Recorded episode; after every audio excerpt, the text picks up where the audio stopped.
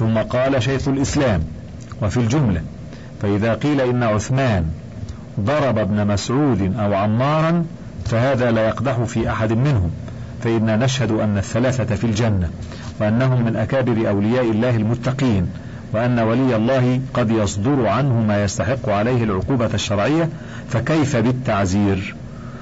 وقد ضرب عمر بن الخطاب أبي بن كعب بالدرة لما رأى الناس يمشون خلفه وقال هذا ذلة للتابع وفتنة للمتبوع.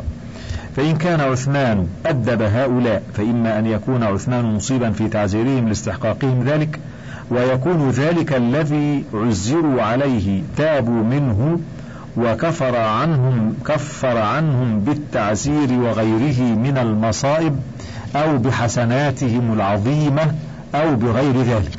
وإما أن يقال كانوا مظلومين مطلقا. فالقول في عثمان كالقول فيهم وزيادة فإنه أفضل منهم وأحق بالمغفرة والرحمة. ونعود بعد ذلك إلى الأصل. يقول المؤلف وقد اعتذر عن ذلك العلماء بوجوه لا ينبغي أن تشتغل بها لأنها مبنية على باطل. ولا يبنى حق على باطل. ولا تذهب الزمان في مماشاة الجهال فإن ذلك لا آخر له. ثالثا وأما جمع القرآن فتلك حسنته العظمى وخصلته الكبرى وإن كان وجدها كاملة لكنه أظهرها ورد الناس إليها وحسم مادة الخلاف فيها. وكان نفوذ وعد الله بحفظ القرآن على يديه حسبما بيناه في كتب القرآن وغيرها روى الآئمة بأجمعهم أن زيد بن ثابت قال أرسل إلي أبو بكر مقتل أهل اليمامة فإذا عمر بن الخطاب عنده. فقال أبو بكر إن عمر أتانا فقال إن القتل قد استحر يوم اليمامة بقراء القرآن. وإني أخشى أن يستحر القتل بالقراء بالمواطن فيذهب كثير من القرآن وإني أرى أن تجمع القرآن. قلت لعمر كيف نفعل شيئا لم يفعله رسول الله صلى الله عليه وسلم؟ قال عمر هذا والله خير فلم يزل يراجعني حتى شرح الله صدري لذلك ورأيت في ذلك الذي رأى عمر. قال زيد قال أبو بكر إنك رجل شاب عاقل لا نتهمك وقد كنت تكتب الوحي لرسول الله صلى الله عليه وسلم فتتبع القرآن فاجمعه. فوالله لو كلفوني نقل جبل من الجبال ما كان أثقل علي مما أمروني به من جمع القرآن. قلت كيف تفعلون شيئا لم يفعله رسول الله صلى الله عليه وسلم؟ قال عمر هذا والله خير. فلم يزل يراجعني حتى شرح الله صدري للذي شرح له صدر أبي بكر وعمر.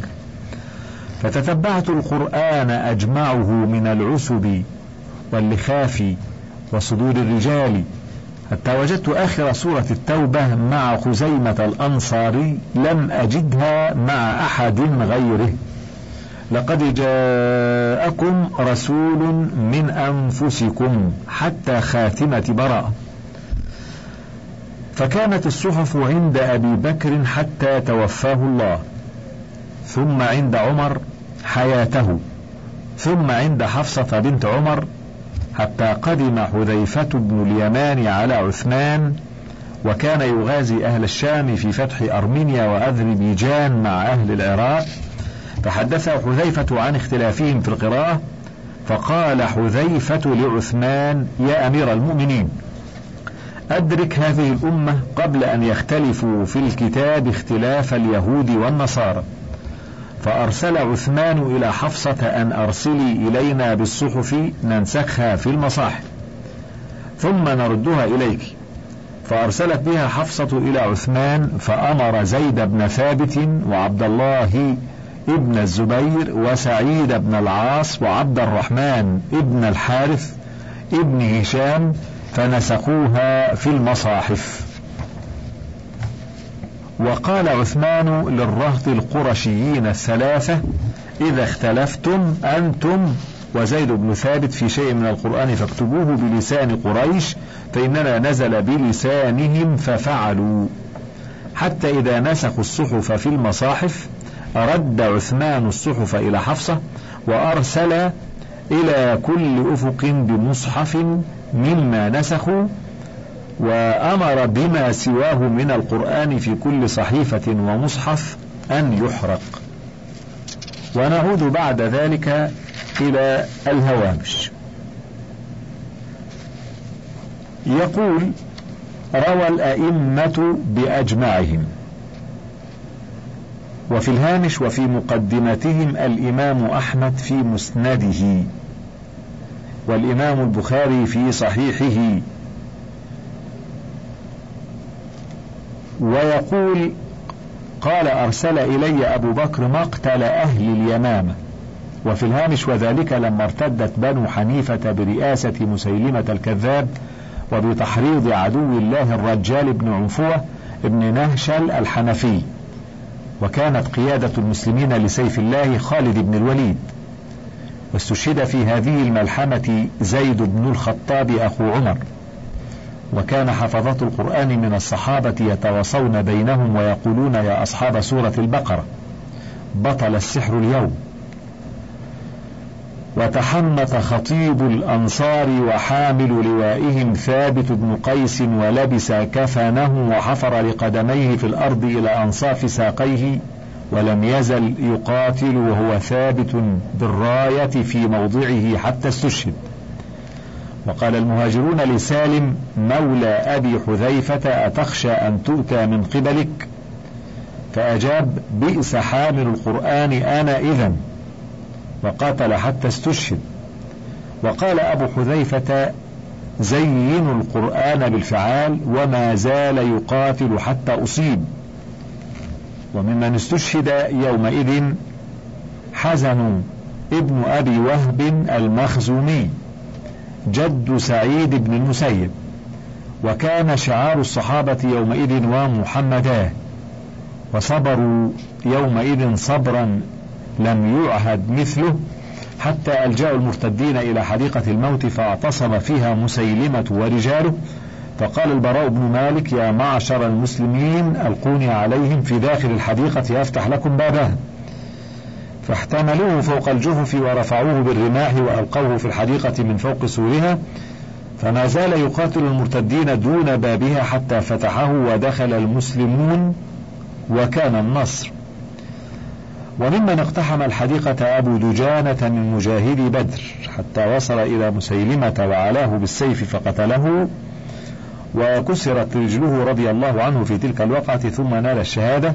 وفي البداية والنهاية في الجزء السادس الصفحة الرابعة والثلاثين بعد الثلاثمائة إلى الأربعين بعد الثلاثمائة. أسماء كثيرين من شهداء هذا اليوم العظيم في الإسلام ومنهم حفظة كتاب الله.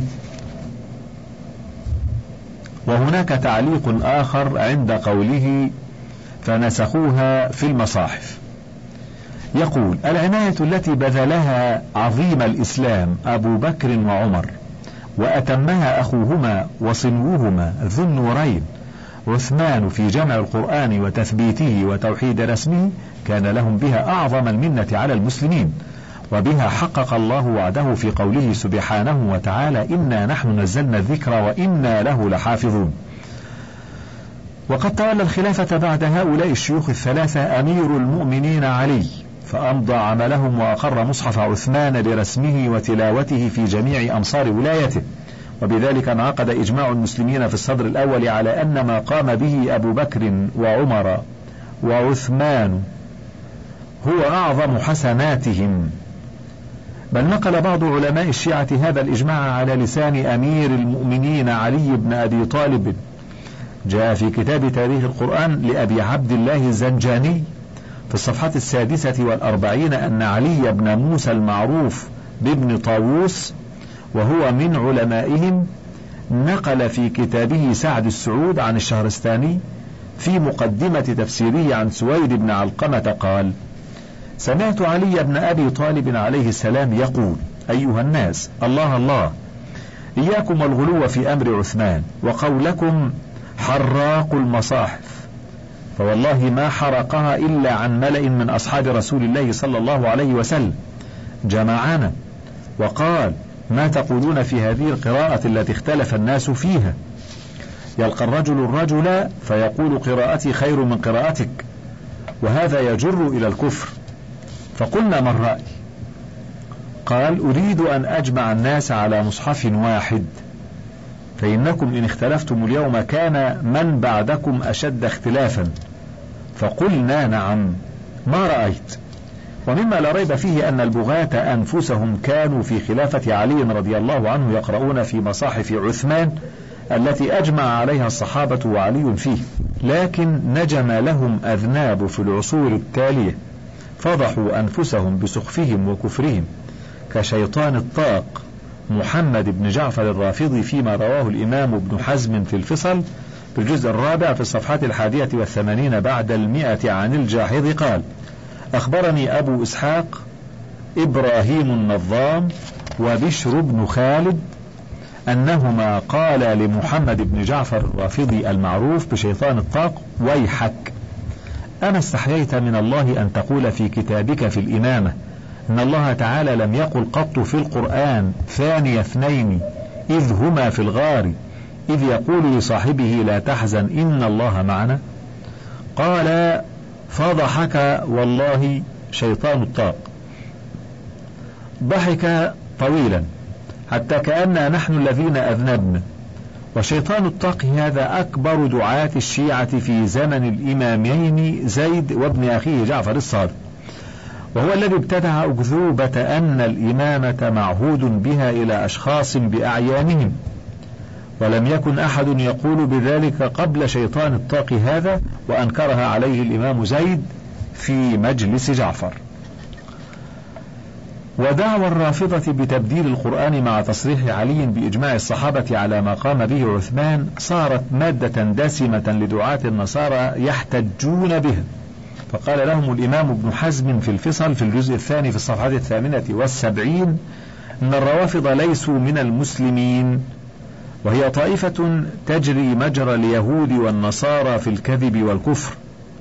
قلت وآخر من افتضح منهم بهذا الأمر وفضح به الشيعة جميعا حسين بن محمد تقي النوري الطبرستي بكتابه الذي اقترفه في المشهد المنسوب لأمير المؤمنين علي في النجف سنة اثنتين وتسعين ومائتين وألف وطبع في إيران سنة ثمان وتسعين ومائتين وألف وعندي نسخة منه. وإن من طبيعة التحزب والتعصب والتشيع أن يذهب بعقول أصحابه وأخلاقهم ثم يذهب بحيائهم ودينهم كما برهن على ذلك علماء علم النفس الاجتماعي وفي مقدمتهم الدكتور وستاف لوبون. ونعود بعد ذلك إلى الأصل. يقول المؤلف. قال ابن شهاب وأخبرني خارجة بن زيد ابن ثابت أنه سمع زيد بن ثابت قال فقدت آية من الأحزاب حين نسخنا المصحف. قد كنت أسمع رسول الله صلى الله عليه وسلم يقرأ بها فالتمسناها فوجدناها مع خزيمة الأنصاري من المؤمنين رجال صدقوا ما عاهدوا الله عليه. فألحقناها في صورتها في المصحف. وأما ما روي أنه حرقها أو خرقها بالحاء المهملة أو الخاء المعجمة وكلاهما جائز.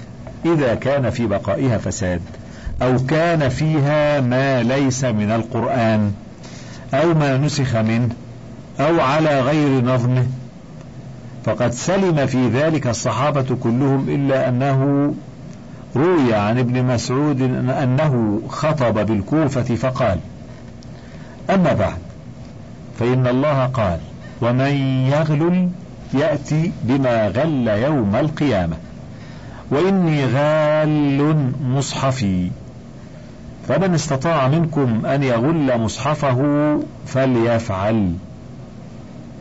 وأراد ابن مسعود أن يأخذ بمصحفه وأن يثبت ما يعلم فيه.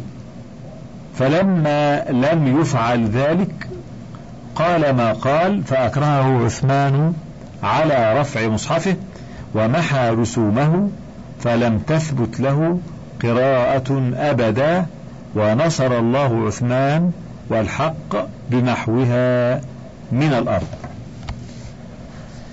وفي الهامش تعليق عند قال ابن شهاب يقول فيما رواه عنه الإمام البخاري في صحيحه. وتعليق آخر عند قوله ونصر الله عثمان والحق بمحوها من الأرض يقول هذا التعليق عبد الله بن مسعود من كبار علماء الصحابة ومن أجودهم قراءة لكتاب الله. وقد أثنى رسول الله صلى الله عليه وسلم مرة على حسن تلاوة ابن مسعود للقرآن فتصارع أبو بكر وعمر ليوصل إليه البشرى بهذا الثناء النبوي. انظر مسند أحمد في الجزء الأول في الصفحات الخامسة والعشرين إلى السادسة والعشرين. الطبعة الأولى رقم خمس وسبعين ومائة الطبعة الثانية. إلا أن ابن مسعود كان يكتب ما يوحي من القرآن في مصحفه كلما بلغه نزول آيات منه. فهو يختلف في ترتيب هذه الآيات عما امتازت به مصاحف عثمان. من الترتيب بحسب العرض الأخير على رسول الله صلى الله عليه وسلم بقدر ما أدى إليه اجتهاد الصحابة المؤيد بإجماعهم. ويحتمل أن يكون ابن مسعود فاته في مصحفه بعض ما استقصاه زيد بن ثابت وزملاؤه من الآيات التي كانت عند آخرين من قراء الصحابة. زد على ذلك أن ابن مسعود كانت تغلب عليه لهجة قومية من هذيل. والنبي صلى الله عليه وسلم رخص لمثل ابن مسعود أن يقرأ بلهجتهم. ولكن ليس لابن مسعود أن يحمل الأمة في زمنه وفي الأزمان بعده على لهجته الخاصة فكان من الخير توحيد الأمة على قراءة كتاب ربها باللهجة المصرية أو باللهجة المضرية التي كان عليها رسول الله صلى الله عليه وسلم. ونعود بعد ذلك إلى الأصل. يقول: وأما الحمى فكان قديما فيقال إن عثمان زاد فيه لما زادت الرعية وإذا جاز أصله للحاجة إليه جازت الزيادة لزيادة الحاجة. وفي الهامش تعليق عند قوله فكان قديما. يقول كان الشريف في الجاهلية إذا نزل أرضا في حيه استعوى كلبا. فحمى لخيله وإبله وسوائمه مدى عواء الكلب لا يشركه فيه غيره. فلما جاء الإسلام نهى النبي صلى الله عليه وسلم عن ذلك واختص الحمى بإبل الزكاة المرصدة للجهاد والمصالح العامة. فقال صلى الله عليه وسلم لا حما إلا لله ورسوله. رواه البخاري من حديث الصعب بن جثامة في كتاب المساقات في الجزء كاف 42 باء 11 وكتاب الجهاد ورواه الإمام أحمد في مسنده من حديث الصعب بن جثامة أيضا. وقد حمى رسول الله صلى الله عليه وسلم مكانا يسمى النقيع وهو نقيع الخضمات كما في مسند الإمام أحمد في الجزء الثاني في الصفحة الحادية والتسعين. وفي الطبعة الثانية من حديث أبي عبد الرحمن بن عبد الله بن عمر العمري عن نافع عن ابن عمر أن النبي صلى الله عليه وسلم حمى النقيع للخيل قال حماد بن خالد راوي هذا الحديث عن عبد الله بن عمر العمري. يا أبا عبد الرحمن. خيله قال خير المسلمين. أي المرسولة للجهاد أو ما يملكه بيت المال. والنقيع هذا في المدينة على عشرين فرسخا منها. ومساحته ميل في ثمانية أميال كما في موطأ مالك برواية ابن وهب. ومعلوم أن الحال استمر في خلافة أبي بكر على ما كان عليه في زمن النبي صلى الله عليه وسلم لأن أبا بكر لم يخرج عن شيء كان عليه الحال في زمن النبي صلى الله عليه وسلم لا سيما وأن حاجة الجهاد إلى الخيل والإبل زادت عن قبل. وفي زمن عمر تسعى الحمى شمل صرف والربذة. وكان لعمر عامل على الحمى هو مولى له يدعى هنيا. وفي كتاب الجهاد من صحيح البخاري آه، في الصفحة الثمانين بعد المئة من حديث زيد بن أسلم عن أبيه نص وصية أمير المؤمنين عمر لعامله هذا على الحمى بأن يمنع نعم الأثرياء كعبد الرحمن بن عوف وعثمان بن عفان. وأن يتسامح مع رب الغنيمة ورب الصريمة لئلا تهلك ماشيتهما. وكما اتسع عمر في الحي عما كان عليه في زمن النبي صلى الله عليه وسلم وأبي بكر لزيادة سوائم بيت المال. وفي زمنه اتسع عثمان أيضا بعد ذلك لاتساع الدولة وازدياد الفسوح. وازدياد الفتوح. فالذي أجازه النبي صلى الله عليه وسلم لسوائم بيت المال ومضى على مثله أبو بكر وعمر. يجوز مثله لبيت المال في زمن عثمان ويكون الاعتراض عليه اعتراضا على أمر داخل في التشريع الإسلامي. ولما أجاب عثمان على مسألة الحمى عندما دافع عن نفسه على ملأ من الصحابة أعلن أن الذين يلون له الحمى اقتصروا فيه على صدقات المسلمين يحمونها لئلا يكون بين من يليها وبين أحد تنازع وأنهم ما منعوا ولا نحوا منها أحدا. وذكر عن نفسه أنه قبل أن يلي الخلافة كان أكثر العرب بعيرا وشاء ثم أمسى وليس له غير بعيرين لحجه. وسأل من يعرف ذلك من الصحابة؟ أكذلك؟ قالوا اللهم نعم. ونعود بعد ذلك إلى الأصل. يقول المؤلف وأما نفيه أبا ذر إلى الربذة فلم يفعل. كان أبو ذر زاهدا وكان يقرع عمال عثمان.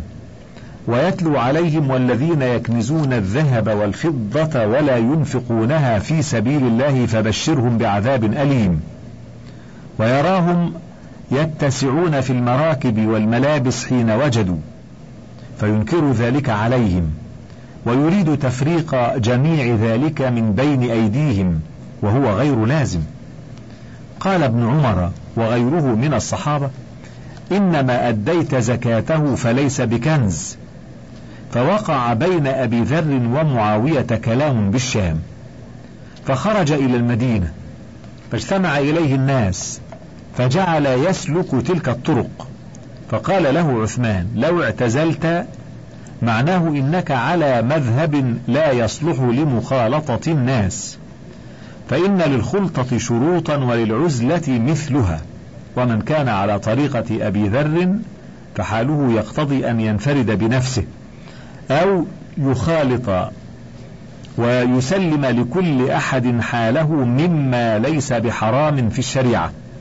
فخرج إلى الربذة زاهدا فاضلا وترك جلة فضلاء وكل على خير وبركة وفضل. وحال أبي ذر أفضل. ولا تمكن لجميع الخلق فلو كانوا عليها لهلكوا. فسبحان مرتب المنازل. وفي الهامش تعليقات عند قوله وإنما اختار أبو ذر أن يعتزل في الربذة فوافقه عثمان على ذلك كما سيأتي في الصفحة السادسة والسبعين وأكرمه وجهزه بما فيه راحته. وقوله عند إنما أديت زكاته فليس بكنز. يقول انظر البيان الفقهي والتفصيل الشرعي لهذه المسألة في منهاج السنة لشيخ الإسلام ابن تيمية في الجزء الثالث في الصفحة الثامنة والتسعين بعد المئة. وعند قوله فوقع بين أبي ذر ومعاوية كلام بالشام. نقل الطبري في الجزء الخامس في الصفحة السادسة والستين وأكثر المصادر الإسلامية أنه لما ورد ابن السوداء عبد الله بن سبأ الشام لقي أبا ذر فقال يا أبا ذر ألا تعجب إلى معاوية؟ يقول المال مال الله ألا إن كل شيء لله كأنه يريد أن يحتجنه دون المسلمين ويمحو اسم المسلمين. فأتاه أبو ذر فقال ما يدعوك إلى أن تسمي مال المسلمين مال الله؟ قال معاوية يرحمك الله يا أبا ذر. ألسنا عباد الله؟ والمال ماله؟ والخلق خلقه؟ والأمر أمره؟ قال أبو ذر. فلا تقله قال معاوية فإني لا أقول إنه ليس لله ولكن سأقول مال المسلمين. وأتى ابن السوداء يعني عبد الله ابن سبأ أبا الدرداء فقال له أبو الدرداء من أنت أظنك والله يهوديا؟ فأتى ابن سبأ عبد الله ابن الصامت فتعلق به ابن الصامت فأتى به معاوية فقال هذا والله الذي بعث عليك أبا ذر. ونعود بعد ذلك إلى الأصل. يقول المؤلف ومن العجب أن يؤخذ عليه في أمر فعله عمر فقد روي أن عمر بن الخطاب رضي الله عنه سجن ابن مسعود في نفر من الصحابة سنة بالمدينة حتى استشهد فأطلقهم عثمان وكان سجنهم لأن القوم أكثروا الحديث عن رسول الله صلى الله عليه وسلم. وفي الهامش عند هذا القول في كتاب الإحكام في أصول الأحكام لابن حزم في الجزء الثاني في الصفحة التاسعة والثلاثين بعد المئة خبر مرسل. رواه شعبة عن سعد بن إبراهيم بن عبد الرحمن بن عوف عن أبيه. قال قال عمر لابن مسعود ولأبي الدرداء ولأبي ذر ما هذا الحديث عن رسول الله صلى الله عليه وسلم؟ قال وأحسبه لم يدعهم أن يخرجوا من المدينة حتى مات. وقد نبه ابن حزم على أن هذا الخبر مرسل ولا يجوز الاحتجاج به. وعلق عليه الشيخ أحمد شاكر بأن البيهقي وافق ابن حزم على أن إبراهيم بن عبد الرحمن بن عوف المتوفى سنة ست وستين أو خمس وستين عن خمس وسبعين سنة لم يسمع من عمر. ولست أدري هل اعتمد ابن العربي في هذه الفقرة على هذا الخبر المرسل أم على خبر آخر لم نطلع عليه؟ ونعود بعد ذلك إلى الأصل. انتهى الشريط الثالث وللكتاب بقية على الشريط التالي.